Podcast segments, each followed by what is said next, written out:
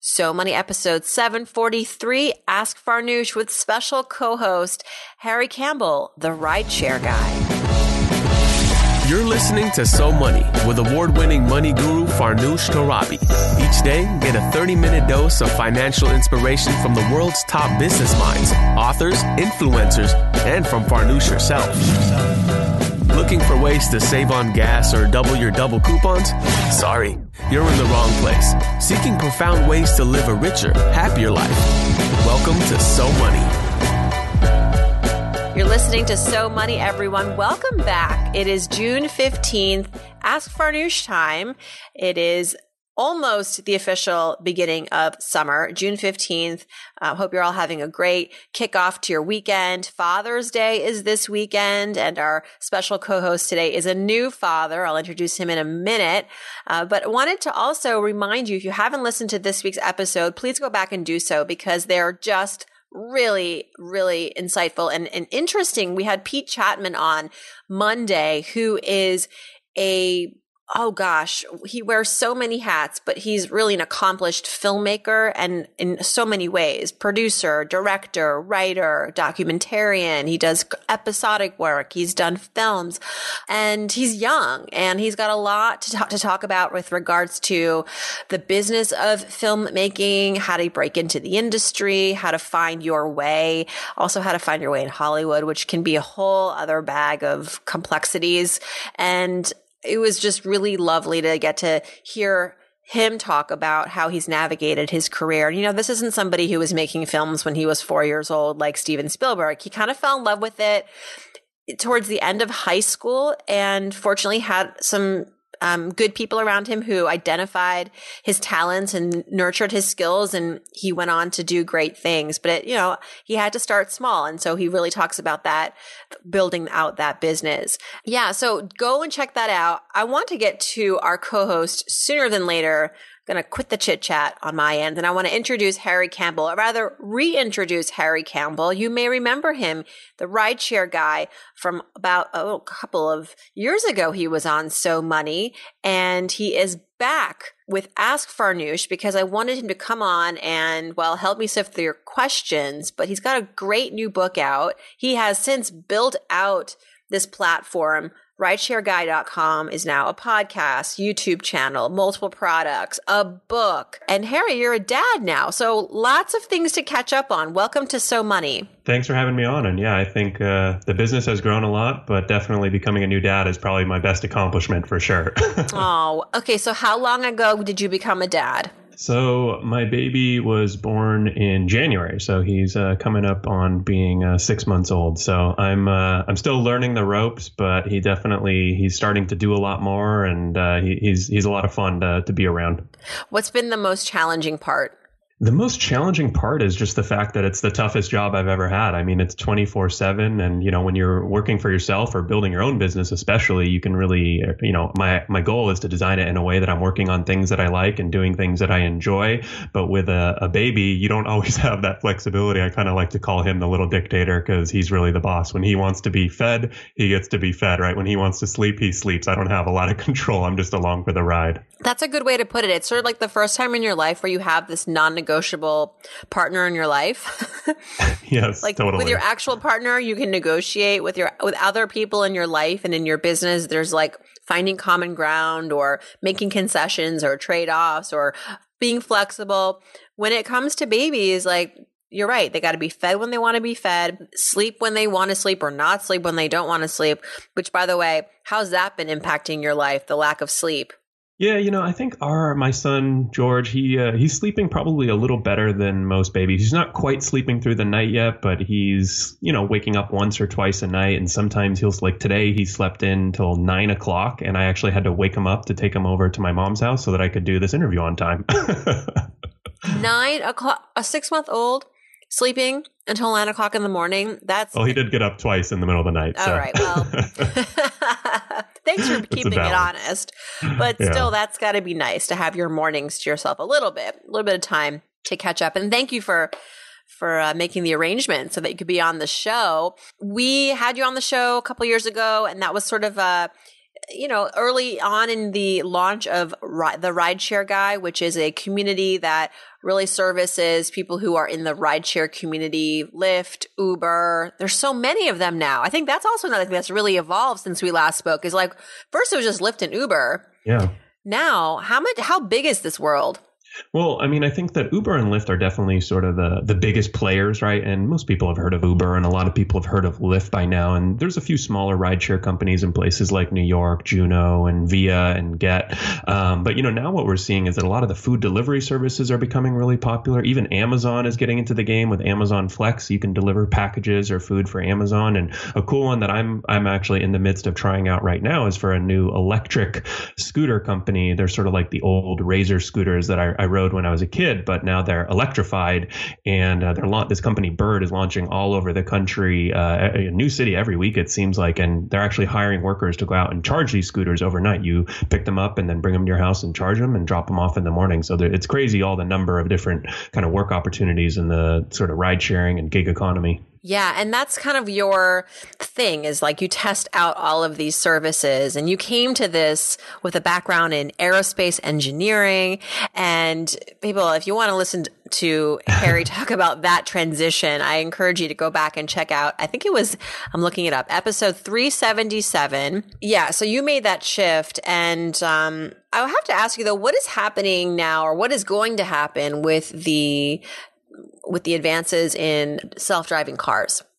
Yeah, so I mean, I think that's a big question that's on the mind of a lot of people in the media and a lot of these big companies, these automakers, and you know, really a lot of different industries uh, that are involved in technology. Apple, Google, all these companies, they see this future where you can imagine, right? Every car on the road is self-driving, and everyone can live further away, and you can work work in the back of your car since you don't have to drive anymore, and you kind of see this cool utopian self-driving world. But I think what we're seeing is that getting to that point is going to be a lot more challenging than most people think. I think the the timeline is probably t- at least 10 to 20 years off. And so I think there's, there's going to be a lot of good jobs for drivers in the meantime. And to be honest, even at that point when self-driving cars start to come onto the road, it's going to be a mix. It's going to be a hybrid fleet of self-driving cars, human drivers. And so there will still be jobs for drivers. And I think some people, especially even at Uber and Lyft, have said that uh, in the future, when self-driving cars, you know, since there's no driver and the, the vehicles will also all be electric, so maintenance costs will be a lot cheaper cheaper, and uh, the, the cost of taking an Uber, a self-driving Uber, is going to be significantly lower,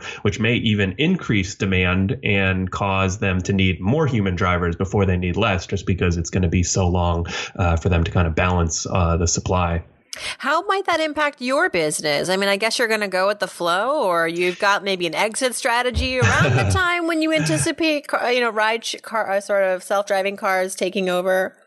Yeah, well, I mean, I've been doing my site now for close to five years. So if I'm doing it another 15 to 20 years, I'll be surprised, but also probably things will be going well and I'll, I'll be very grateful, I'm sure. But, uh, you know, I think really what I'm working on right now with my business, a lot of the front facing things that we do, the content we create, that's how people know us and that's how drivers come to our site and how we interact with media and people at these companies is they, they see the content we're creating, whether it's on YouTube or the blog or now the book about driving for Uber and Lyft Lyft and other companies. But behind the scenes, I found that there's really a lot of opportunity in kind of the mobility space. And I'm not an expert in self driving cars, I'm not an expert in scooters, but I am, you know, since I've studied this industry for four or five years, you know, talked to tens of thousands of drivers, I am an expert. I feel like at this point, I can say in the rideshare component. And Uber and Lyft, this rideshare component, is really starting to intersect with a lot of these other areas of mobility, right? Self-driving cars, public transportation, you know, even the kind of personal mobility space, the scooters, the electric bikes that we're seeing all over the place. So in those intersection points, that's how I'm starting to now work with a lot of these other industries and businesses. Mm, that's smart. Yeah, there's a lot of tangential stuff you can tap into, and that's probably a smart way to grow the business. You talk about in your book the rideshare guide, which is great. You, this is really probably something your community had been asking you to write. And uh, one of the things that, I, that caught my eye, I didn't read the whole book, and really, I'm not the audience, I suppose, but you do talk about something that did. Uh, kind of spark my attention, which was diversifying your ride share income. So walk us through that. What does that mean? And um, how do you do that? Yeah, so I mean, I think one of the things that's great about driving for Uber and Lyft, I mean, first I should say, you know, the, the job isn't perfect, right? Just like anything there in life, really, there's positives and negatives. And my book and my site, my business in general is really about the people who want to do this. I'm going to try and help them to do it the best that they can to make the most money possible, to have the best experience. So I should definitely preface it with that because it's not perfect for everyone. A lot of people get into driving for Uber and Lyft or these other jobs looking to make a few hundred bucks a week. They start doing it and they realize, hey, this isn't rocket science. And I used to uh, uh, be a rocket scientist, sort of, since I interned one summer at JPL. So I think I can say that. But, you know, it's not the most complex job in the world, but it is a little bit more challenging than you might think, right? It's the ultimate combination of customer service, um, you know, dealing with passengers sometimes who are drunk. They get to rate you at the end of tr- every trip, safe driving too, yeah. and then also just running your own business. And so I think that as any good business owner can tell you, as you yourself, are Farnoosh, or me, or the audience that's you know the listeners right now that are owning a business, you understand, right? If you're very reliant on only Uber for your income, there are times where you might accidentally get deactivated by Uber, or maybe one of your documents expire. And if you're relying on this income, you need to have a backup plan. You need to also be driving for Lyft. And since drivers are independent contractors, that's one of the, the nice things. You can work from multiple services. And, you know, even though most people are out there doing it mainly for the money, there are lots of other sort of similarly tangential opportunities, right, to work on your conversation skills. I know people, I feature a couple stories in the book who of people who sort of have side hustles. I think one of them was a masseuse, and she goes around and you know whenever passengers ask her what what she what else she does, she says, "Oh, I'm a masseuse." Around Christmas time, she puts a little sign up in her car that says, "Hey, oh, need a oh, good idea smart. For a Christmas gift." Right? That's all she says. And then people ask her about the sign. She says, "Oh, I do. Um, I'm a masseuse, and I can give you know I can give you a gift certificate for a massage for whatever fifty or seventy five dollars or however much she charges." Right? So lots of those kind of cool diversification options. That's a great idea. Yeah, I mean, obviously diversifying your income through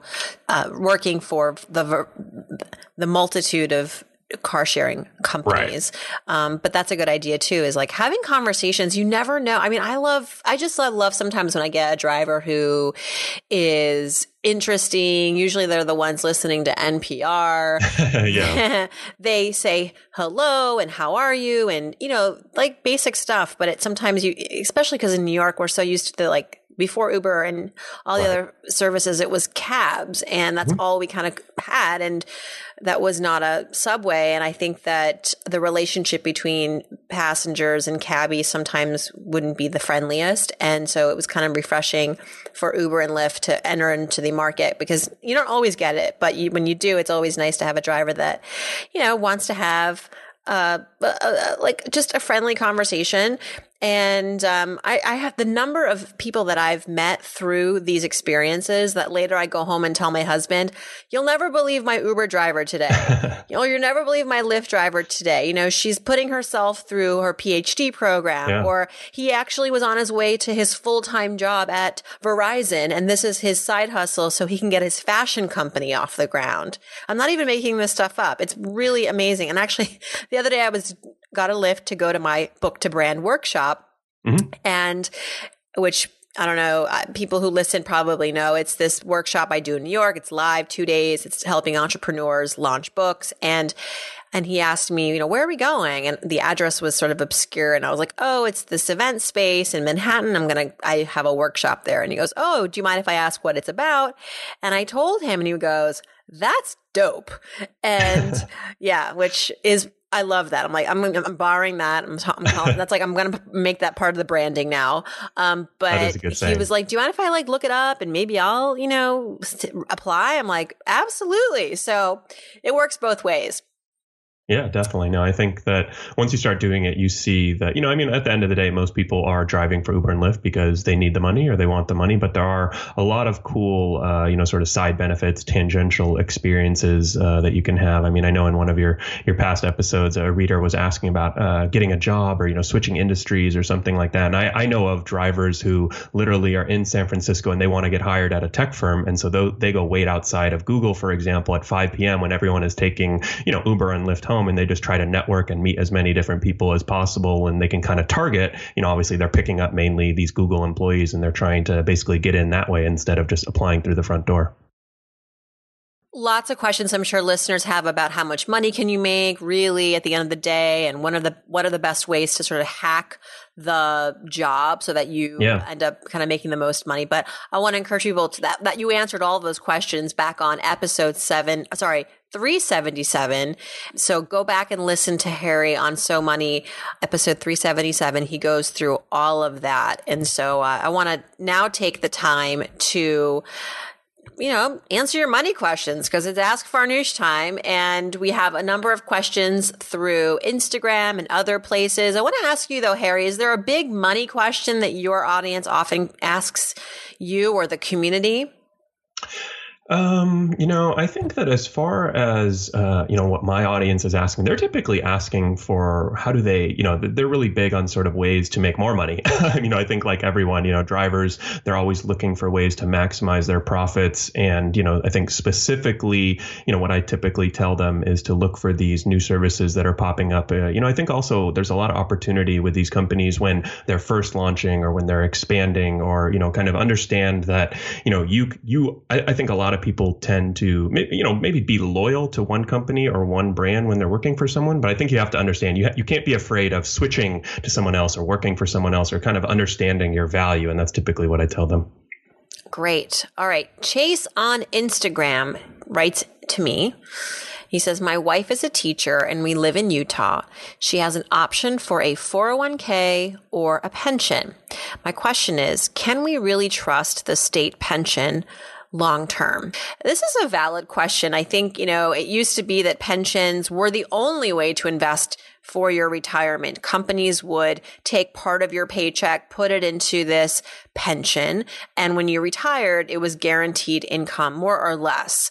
Though in modern days, not only do we have other options like 401ks and IRAs, but state funded pensions or other types of pensions, you know, they're still risky. It's not a guarantee. You know, I'm not the pension expert, but I will, I know enough to say that they're not bulletproof. And the 401k is not bulletproof either. It is tied to the market if you have the opportunity to invest in a pension as well, I wouldn't put all of the money that you have in there. It is again important to diversify, just like you diversify within a fund to diversify in all the ways that you're investing for your future. So maybe you also have a Roth IRA or a traditional IRA, as well as a 401k, as well as maybe putting some money into this pension. When you were working full time, Harry, what was your way of saving for retirement? So I had the option of a 401k, and I think my company also offered an employee stock purchase plan, which was a great deal. And it took me a while before I ever figured out that I should be maxing it out, since they gave you a discount at the price, you know, on the price of the stock, either at the beginning or end of the year. But you know, I think in this case, for sure, I agree. You hit the nail on the head with the diversification aspect. I think pensions are pretty rare these days, so it's almost you can look at it as an opportunity or an advantage that you might have to put a little bit of money into a pension, and you know there is obviously risk there, so I wouldn't put everything in there. But I think definitely, you know, having that sort of fixed, stable income. I mean, there are a lot of people who end up, uh, you know, that I work with, uh, you know, in, in the rideshare community that depend on their social security and they need a little bit on top of that. And so I sort of look at the the pension as a as a combination or a benefit that you could take advantage of for sure. Yeah, I mean, I I think that even if the state does lose resources, goes bankrupt. I think that there is going to be a priority in terms of what they do fund and pensions exactly. are pretty high up there because that's kind of the promise, right? That you're going to arrive right. at retirement. They've been contributing to it all these years. It's kind of like social security. People say, well, uh, what's going to happen? I said, well, look, it may not be around, but I think that if you have been paying into it, you're obligated to some extent to get that money back or get some sort of fixed income in retirement. Um, it's it's more of a question for the future generation. Will they even have access to something like Social Security, which is a valid question. Good luck, Chase. Next question is from Jess on Instagram. And she says, I'm going to be going into my last year at school Harry. And she's been fortunate because her parents have been paying for college up to this point, but it's her last semester. And now their parent, her parents are saying, you're on your own. so she's going to have to pay for it herself, roughly $20,000 in tuition. So she wanted to ask us, what is our opinion on taking out loans? She was thinking that she could probably pay it herself with the money that she's saved up over the years doing internships, but kind of was wondering maybe she should do a combination of cash and loan. So if it's a $20,000 bill, maybe she would pay most of it in cash and then take out five or $10,000 in loans. Because one, she thinks it could help her build credit. And the other thing that she's hoping for is that when she graduates, she'll work for a company where there's a loan assistance program for grads. She's actually in talks with a company that offers this. So that's a likelihood. Look, five or ten thousand dollars in student loans, I don't think is like super terrible. I think I think that in the grand scheme of the student loan debacle that our country is facing, that is pennies. And if she has the money to pay for that, whether that's right after she graduates or soon after, whether it's through her assistance program in her company or just through her own paycheck, it's totally doable and it would help you build credit. And I, I kind of don't mind that she would want to do this, even though it's not necessary. She's got the cash, but she's like, you know what? Maybe I'll just get the loan and pay it off quickly. Not a bad idea. Yeah, no, I think this uh, somewhat mirrors my situation when I was in college. It was kind of a combination of my parents paying for some of it. I got some financial aid, and then I also worked during college, so I paid for some of it. So I came out with pretty minimal debt. I think it was around twenty thousand dollars, and uh, you know, I, I, don't think it has to be all or nothing, right? You don't have to pay it all off, or you know, take out a twenty thousand dollar loan. I think a mix or a hybrid approach of paying some or half, and then keeping a little bit of flexibility, cash. Uh, you know, but like you said, uh, overall in the grand scheme, you know, being five to ten thousand $1,000 in debt uh, with student loan when you graduate and having job prospects, I think is a pretty good uh, and enviable position to be in. Yeah, I agree. And, you know, there is going to be a likely grace period from when you graduate and when these student loans would come due. And it's usually a six month grace period. So within those six months, you could, if you're just taking out five thousand dollars, you for you know you realistically you could get that five thousand dollars either through just saving over the over the 6 months or maybe taking your starting bonus or maybe you work the summer before and you shore up that cash. And so when the loan comes due you just pay it all off in one payment. And that way you avoid the interest burden or paying as much in interest. So I'm I'm for doing a little bit of a hybrid. I'm with you Harry on this. And good luck Jess. And congrats on almost graduating kind of also like that her parents are making her have some skin in the game. Just just before I wrap that one up, it sounds like she always knew this was going to be the case. It has instilled in her this savings discipline because she has saved money from those internships. She knew this was going to happen, and so I'm kind of want to giving props to her parents for for putting this uh, kind of discipline in place. Yeah, right. I, I, really like that. yeah, something to think about. We're we're not there yet, we're, but something to definitely think about when our kids head to school. And then we have a question from Payal. I don't remember how this question came in. It might have been through Instagram. It might have been just, gosh, it could have been any number of directions. So many podcasts, Facebook. She says, I recently got a job offer and I'm trying to see what the proper terms are to make a counter. She says, I would be making way less money at this new job than my old job. I don't want to come off money hungry. What should I say to HR?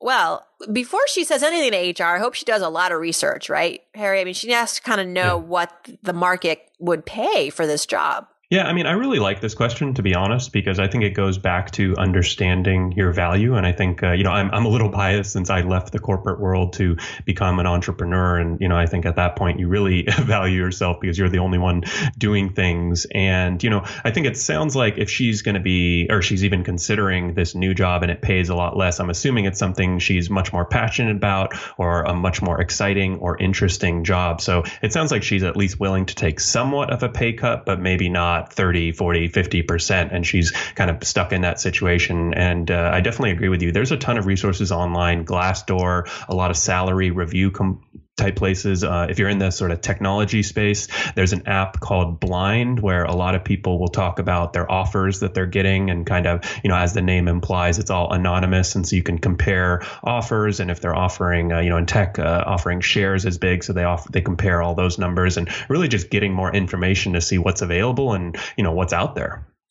Yeah. And I would say, Payal, one really good question to ask HR as you're, you know, perhaps countering is to say, you know, what is the salary range for my position? A lot of companies do have a, a, in writing a bit of a a range for each yeah. job. And it's not small companies or startups. It's more the mid to larger size companies with robust staffing and HR services. And they actually have this, this range. And what is this? That's basically what the company has budgeted for your position and it's a range. It could, it's, you're probably going to get an offer that is at the very beginning of that range. And then the more experience you bring to the table, the more years you work there as you negotiate, you have uh, some playing field and it could be say from $50,000 up to $80,000. That is really helpful information to get to extract. They kind of have to tell you if you ask. They're not going to just offer the information over to you unsolicited. But if you ask and you explain why, you know, I'd really love to know what is sort of the company's budget for my role. I understand that I'm a new hire and I'm not going to make the top of this range, but it would be really helpful for me to have an expectation of what, you know, where, how far I can reach financially. And that I think can give you a lot of perspective as far as where they're meeting you in this negotiation. If they're just giving you like the very bottom of that range or the beginning of that range, I think that that tells you that, you know what, you probably could ask for five or 10,000 more or, you know, five or 10% more. Back in the day, I was trying to get a raise at my news station job and I just kept hitting a wall with my station manager. So my father actually said, go to HR and ask them about your salary range just to give you some perspective. Like maybe there's not that much money left. And so I went and they told me that my salary range was between forty-five and $85,000. And I was making $47,000 and I'd been there for two and a half years. Yeah. Who's the dumb dum? Me. So well, I went back to my manager and I told her what I had discovered and she was surprised nonetheless did not give me a raise. And that's when I knew I had to leave. So sometimes it's not going to win. You're not in a win situation at the company. But guess what? When I switched jobs and when I went to negotiate at the next company, I kept that range in mind. And I figured it was kind of a standard or not standard, but it was probably something that would have floated in the market elsewhere. And when I got to TheStreet.com, they asked me what I wanted to make. And I said I would like to make this was ambitious, but I said, I'd love to double my salary and make a hundred thousand dollars. And they said, well, we can't do that. And I go, all right, well, they said, how about 85? And I said, how about 90? And they said, deal. And, you know, thankfully I knew what I was worth. I was, you know, I think I was doing, I was pulling in $85,000 a year work back at the station. You know, going into the new job, I, I had a better sense of what my worth was in the marketplace and I asked for it and I pretty much got it.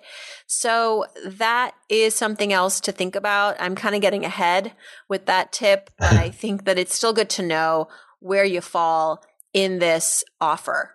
All right, I think that's a wrap, Harry. What do you what do you say? What are your plans for the weekend? Well, I think uh, my plans for the weekend are going to be, you know, my wife, she's a she's a busy uh, medical resident, so I usually have oh, my son for goodness. Yeah, I usually have my son uh, at least one day on the weekends by myself, and then usually Fridays too. So I usually have him two to three days uh, a week all by myself. And luckily, uh, running my business, I can work really hard on the other days, and then hang out with him and have one day with my wife. But we'll probably do some baby friendly uh, activities. Living the life sounds like you guys have really figured it out, and it's it sounds hard too, though. I won't. I will give you that credit, but it's... well, it's definitely a little funny when I when I go to the park and it's all of the. Uh, it's mainly, I would say, almost ninety percent probably mothers mm-hmm. and uh, mm-hmm. nannies, and then me. so, but you know, I kind of I've always been a little bit of a iconoclast, so I like kind of being in that position. And you know, for me, it's all about what are the things that I care most about, and mm. you know, mm. putting putting myself. Uh, I like I love spending two to three days a week uh, all day with my son. Seven days a week might be a little intense to be. Oh frank. no, that's but, not healthy for either yeah. one of you. You know, thank you so much, Harry. That's a that's a cute story, and we really appreciate you, all that you're doing for this community, and the advice that you're sharing. And really, so impressive how much you have built this platform and this business for yourself. And sounds like you're having it all, I dare say. Yeah, no, I mean, I think that I feel very fortunate that I started my site. Uh, you know, really the timing was great when Uber and Lyft were just getting big and getting popular. And I think for me, whenever whenever I'm taking on any type of projects, you know, I'm always looking for a few different things, something that's interesting and exciting to me, something that's a business opportunity, and something that I can help people. And it's been cool to see through content. You know, I mean, readers, I'm sure, then your listeners, I'm sure you've gotten very nice emails or very nice thank yous, and it, it always feels cool to create something uh, like a book, and then people email you or let you know that hey, this was so helpful, this was super helpful. I really appreciate the work that you're doing, and they're paying me at the same time, so it's all kind of feel like it's a win-win-win for everyone. Yes, and I do have the best audience, and they do keep me on my toes, and they give me feedback, and I couldn't do this job without them. So thank you to all listeners out there. Harry's new book is called The Ride Share Guide: Everything you need to know about driving for Uber, Lyft, and other ride sharing companies. Congrats again on that. And everybody, hope your weekend is so money.